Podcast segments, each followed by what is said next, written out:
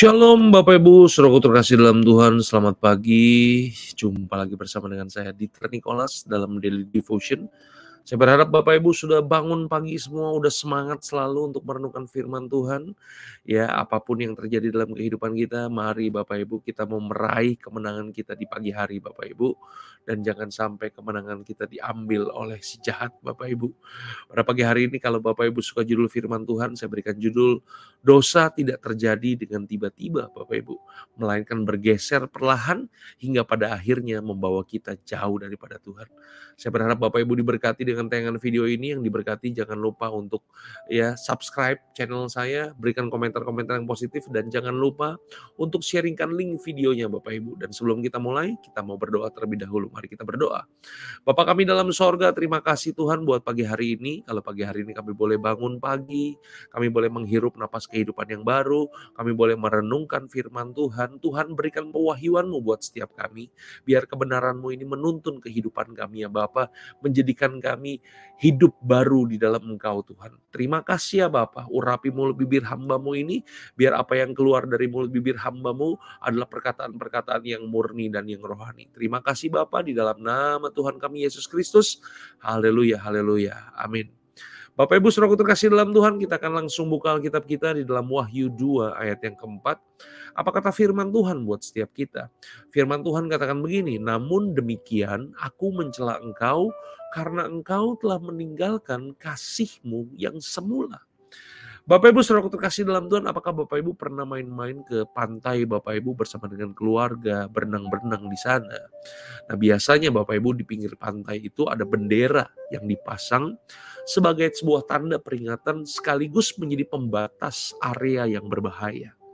Mengapa tanda peringatan ini perlu dipasang di setiap pantai Bapak Ibu? Tujuannya adalah untuk mengingatkan para pengunjung bahwa area tersebut cukup dalam dan pengunjung rawan untuk terseret ombak. Ya, jadi ketika saya menemani anak saya bermain di pantai, saya secara berkala perlu melihat garis pantai yang ditunjukkan bendera peringatan ini, sebab kadangkala kita tidak menyadari bahwa area bermain ini sudah bergeser ke tempat yang lebih dalam, Bapak Ibu. Jadi semula kita bermain-main di dekat pinggir bibir pantai, Bapak Ibu, tapi karena keasikan bermain maka tanpa sadar ombak membuat kita sudah menjauh meninggalkan bibir pantai dan semakin dekat ke laut, Bapak Ibu. Nah, bicara masalah bergeser dan tapi tidak sadar Bapak Ibu kalau sudah bergeser ke tempat yang lebih dalam. Nah, itulah yang dialami oleh jemaat Efesus dari nats yang baru kita baca pada pagi hari ini Bapak Ibu. Itulah yang dialami oleh jemaat Efesus. Jadi secara sekilas Bapak Ibu, jemaat Efesus ini tampaknya adalah jemaat yang sangat sempurna Bapak Ibu rajin melayani Tuhan, tekun dalam berjeli lelah, bersabar dan bersedia menderita oleh karena nama Yesus Bapak Ibu. Jadi kalau di zaman dulu gereja Efesus ada di zaman sekarang mungkin ada begitu banyak orang yang mau jadi gembala sidang dari gereja di Efesus Bapak Ibu. Kenapa? Jemaatnya begitu luar biasa Bapak Ibu. Tapi walaupun demikian, Alkitab mencatat bahwa Tuhan mencela jemaat Efesus. Kenapa? Karena jemaat di Efesus telah meninggalkan kasih yang semula. Jadi dengan banyaknya aktivitas rohani seperti itu Bapak Ibu, pertanyaannya adalah begini. Bagaimana mungkin jemaat di Efesus telah kehilangan kasih? Bahkan mereka tidak pernah menyadarinya. Jawabannya sederhana Bapak Ibu. Karena kasih mereka perlahan-lahan sudah mulai luntur Bapak Ibu mereka bergeser pelan-pelan sehingga pada akhirnya mereka ada dalam kondisi betapa dalamnya mereka telah jatuh Bapak Ibu. Jadi Bapak Ibu Saudara kasih dalam Tuhan ini yang perlu kita pelajari pada pagi hari ini Bapak Ibu bahwa selama ini kita memahaminya bahwa orang Kristen yang disebut jatuh itu kalau tersangkut dengan masalah-masalah perjinahan, Orang Kristen yang jatuh itu kita dulu punya pemahamannya kalau dia tersangkut dengan masalah-masalah amoral, masalah-masalah keuangan, perbuatan-perbuatan yang tidak senonoh, ya memang itu benar-benar jatuh Bapak Ibu, itu memang jatuh Bapak Ibu. Tapi kita harus memahami bahwa meninggalkan kasih yang semula, kita harus memahaminya ini kasih dalam konteks siapa yang mendapatkan pewahyuan ini Bapak Ibu. Yang mendapatkan pewahyuan ini adalah Rasul Yohanes di Pulau Patmos Bapak Ibu Jadi kasih menurut Yohanes itu apa Bapak Ibu? Kasih menurut Yohanes itu bukan hanya sekedar perasaan biasa Bapak Ibu. Kasih menurut Yohanes bukan hanya sekedar hasrat Bapak Ibu ya kan. Jadi kasih menurut Yohanes bukan seperti ini Bapak Ibu. Oh kita dulu mencintai pasangan kita. Kita dulu begitu menggebu-gebu pengen dekat sama pasangan kita pengen ketemu terus pasangan kita, pengen telepon terus pasangan kita. Kemudian bertahun-tahun kemudian, kemudian semuanya jadi biasa-biasa aja.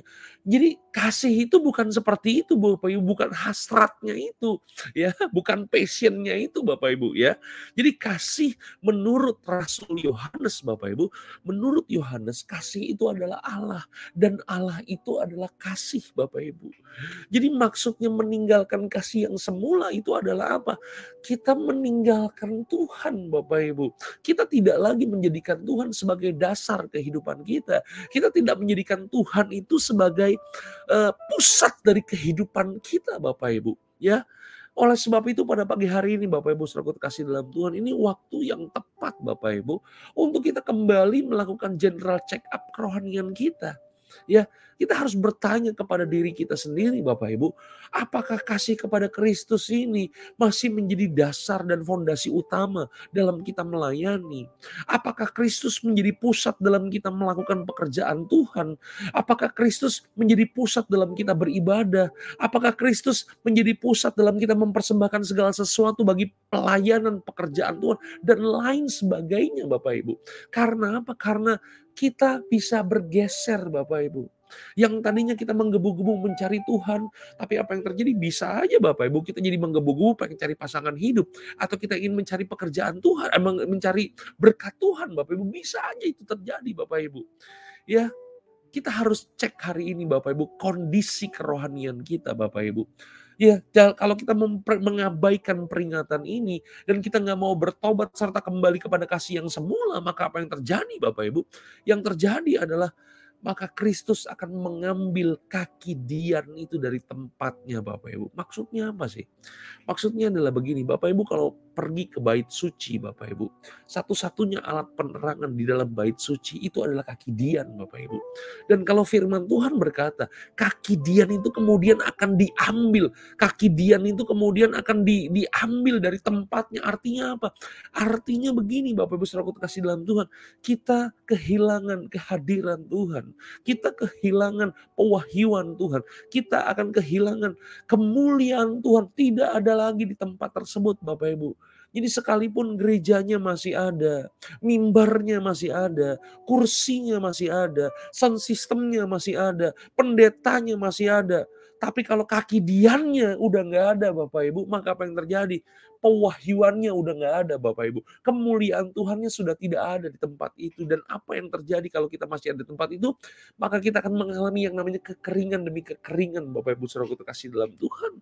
Begitu juga dengan kehidupan kita Bapak Ibu. Kalau kita kehilangan kaki dian dalam kehidupan kita, maka nggak heran Bapak Ibu kita selalu mengalami kekeringan dalam kehidupan kita. Kita kehilangan gairah kita lagi kembali Bapak Ibu. Itulah yang terjadi Bapak Ibu saudara kasih dalam Tuhan. Oleh sebab itu pada pagi hari ini Bapak Ibu, firman Tuhan datang kepada kita pada pagi hari ini. Berjaga-jagalah dan mintalah roh kudus untuk selalu mengingatkan kita supaya kita selalu ada dalam posisi di dalam kehendak Tuhan. Kita menjadikan Tuhan sebagai pusat dalam kehidupan kita. Karena kalau tidak Bapak Ibu, maka mudah sekali untuk kita kemudian untuk bergeser dan mencondongkan hati kita. Bukan lagi kepada Tuhan, tetapi kepada ilah-ilah yang lain Bapak Ibu.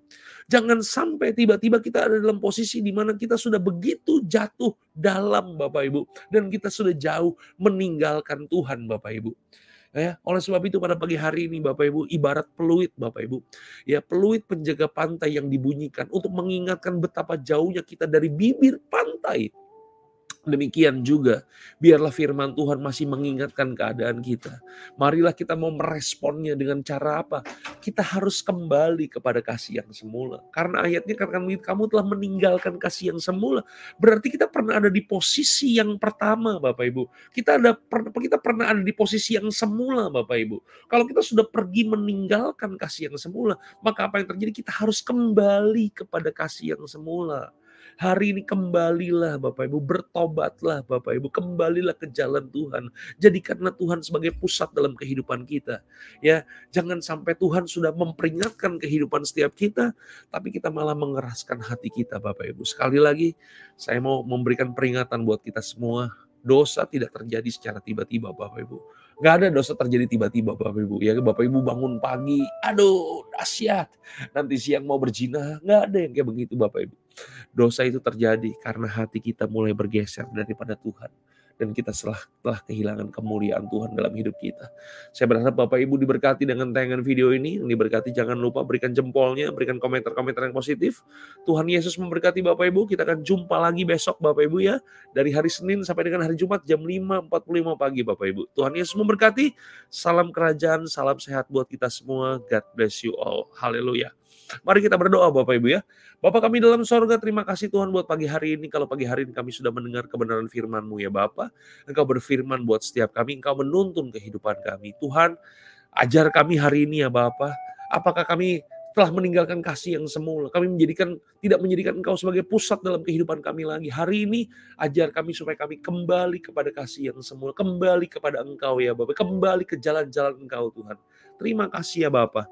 Matraikan firman-Mu ini di dalam nama Tuhan kami Yesus Kristus. Haleluya. Amin. Shalom teman-teman Cry Center TV.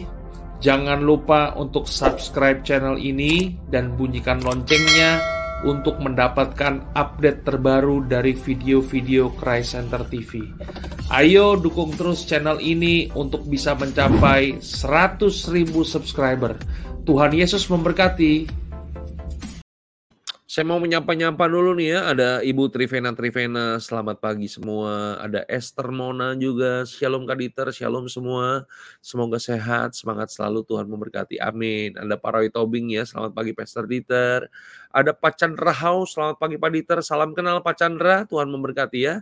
Ya, ada Pak Roy Tobing lagi nih, salam sehat buat kita semua. Ada Andre Sexophone, morning Pastor Dieter. Ya, God bless you all. Ada Kusuma Astuti Tutik ya, selamat pagi. Terima kasih buat firman Tuhan pada pagi hari ini. Ada Pak Ferry Kasim juga, salam sehat buat kita semua. Ada Ibu Emiwela, Tuhan memberkati. Ada Ibu Sulawati yang sudah dalam tahap pemulihan, Tuhan memberkati ya Bapak Ibu ya, Ibu Lilik ya.